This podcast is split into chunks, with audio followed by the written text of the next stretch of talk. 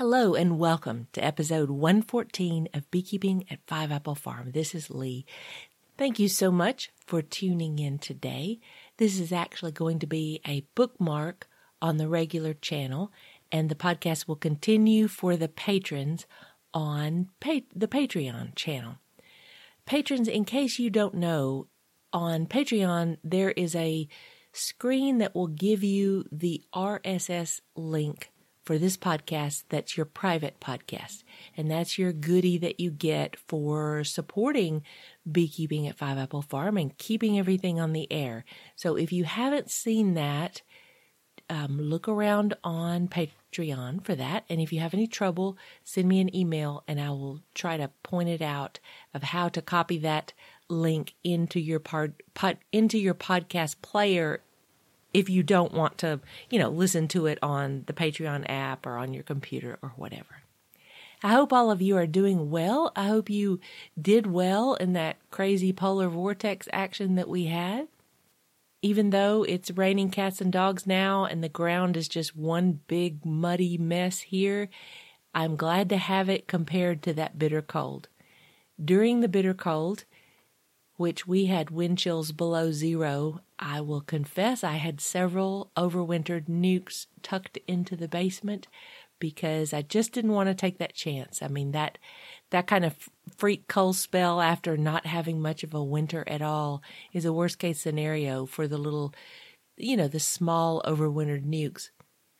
So I just farmered up and I went out there and I moved a handful of them to the basement and then as soon as the weather broke, um, it was about five days, I guess. It, as soon as the weather broke, I moved them back out to the apiary.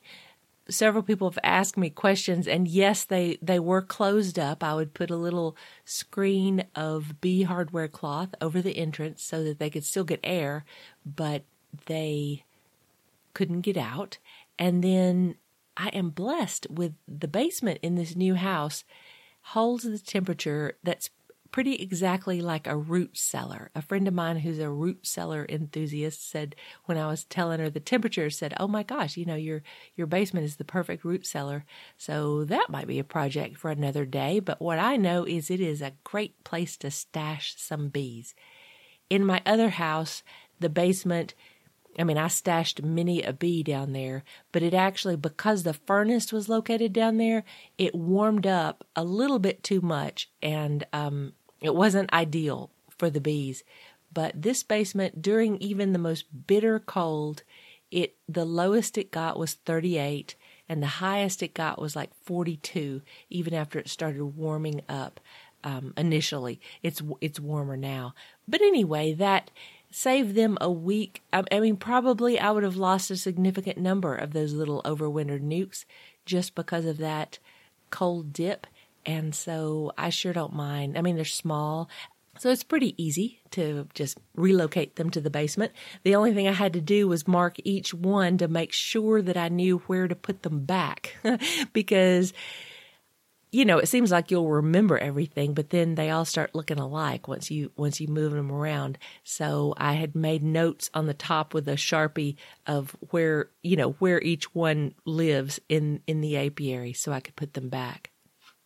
It was a delight when I set them back out, even though it was a, a cloudy, misty, dismal kind of day, like it's been every day since then. But even on that day, they came out and I, you know, were, were doing some cleansing flights and then orienting themselves and then going back in. So it was really fun to see them all still kicking when I feel sure because they are very small overwintered nucs that many of them wouldn't have made it. The other thing I've been very aware of is but right before I put them in, I checked I checked the level of the winter patties on everybody, and thank goodness I did because some of them were almost finished with their winter patties, and several of them are pretty patty dependent. They've eaten all the the honey the honey that I can feel in weight, and so I have to keep a real close eye on those little guys. Out in the apiary, braving the cold, were all the regular size hives, all the full size hives, and I hope so much that that they all did okay winter is kind of a nail biting experience if you, if you really love every single stand you have.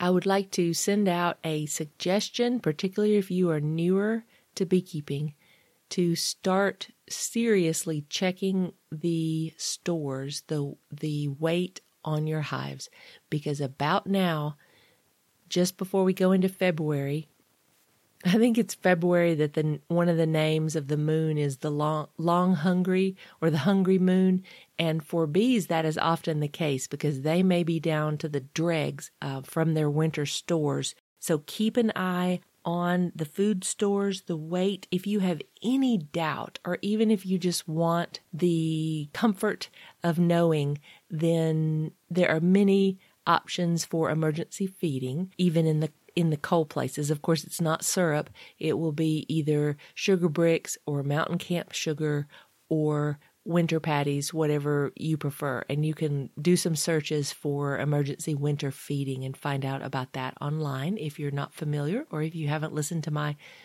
multiple references to it because I am a believer in getting that extra emergency feed on there, even if there's still honey in the hive.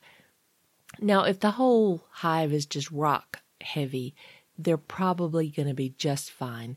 But if there's any doubt, then emergency feeding can mean the difference between live bees in the spring or not. So, last episode, I had mentioned that for the patrons, I was going to do a podcast on a podcast that I had listened to and that I found myself just doing some personal hollering about the content because I it, I mean I'm I'm not saying that it was incorrect, but it, in my opinion it was just I don't know, it was I don't know, it felt like it was coming from the wrong angle. And so I wanted to for the patrons to just talk through that podcast and what I thought about it. So, regular listeners, I will be back here in a couple of weeks with your regular episode. And patrons, I hope you enjoy this. Patrons, I couldn't do this without you. That's the bottom line. And thank you to every single person who has joined us to keep the podcast on the air and to keep it sponsor free. It is listener powered. That's it.